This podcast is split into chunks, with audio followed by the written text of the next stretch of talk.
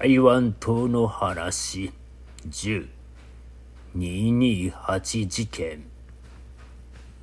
1947年3月1日、中華民国国民政府主席である蒋介石から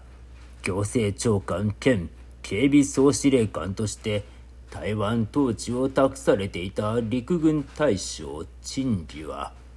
行かれる台北市民代表団の要求受け入れを強いられていた。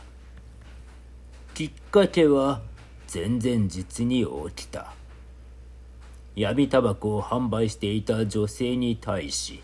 取締員が商品と所持金を没収した上に銃で頭部を殴打。それに奮撃した周囲の群衆が取締員に攻撃を加えた。取締員は逃走しながら発砲し、運悪く無関係の市民に銃弾が命中、即死させてしまう。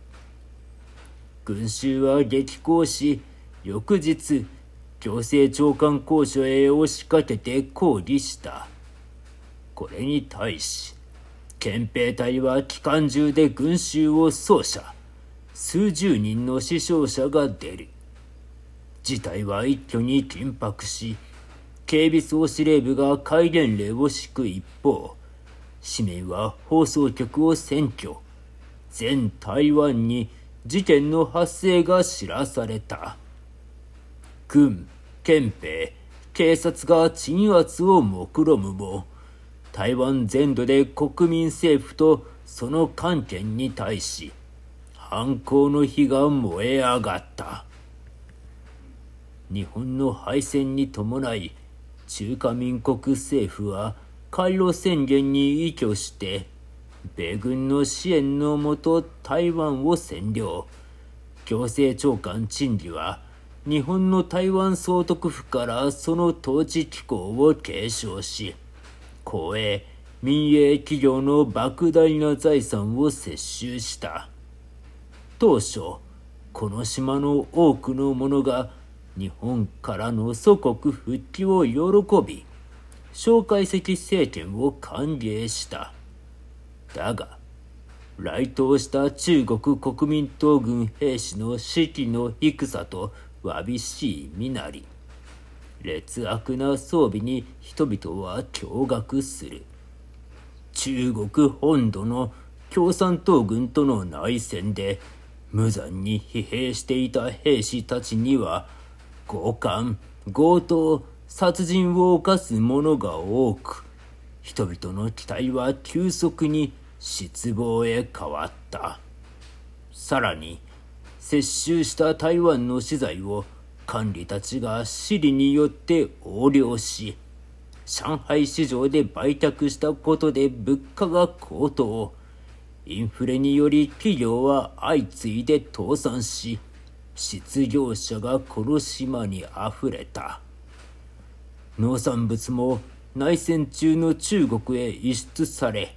食料不足が深刻化した。また、台湾人を同胞と呼びながら、政府機関の管理職に台湾人をつけることはなく、日本の高等教育を受けて育った近代的知識階級が、学識と能力の劣る中国人管理の下で働かねばならなかった。鬱積していた人々の不満が爆発したのが、2月28日だった。群衆の反抗を抑えきれなくなった長官陳儀は、市民代表団に行政改革を約束する。だが、3月8日、本国から重武装の増援部隊がやってくると、一気に反撃と大粛清を開始する。人々は機関銃に倒れ、拘束された者は鼻や耳をそがれた。手に針金を通された数人が一組につながれ、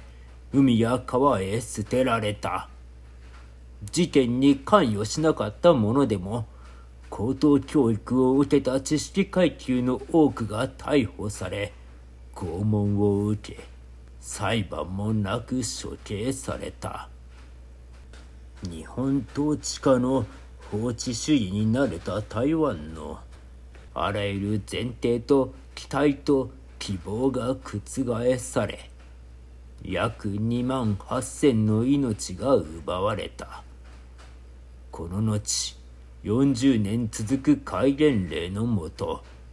国民党政権による独裁体制が敷かれる。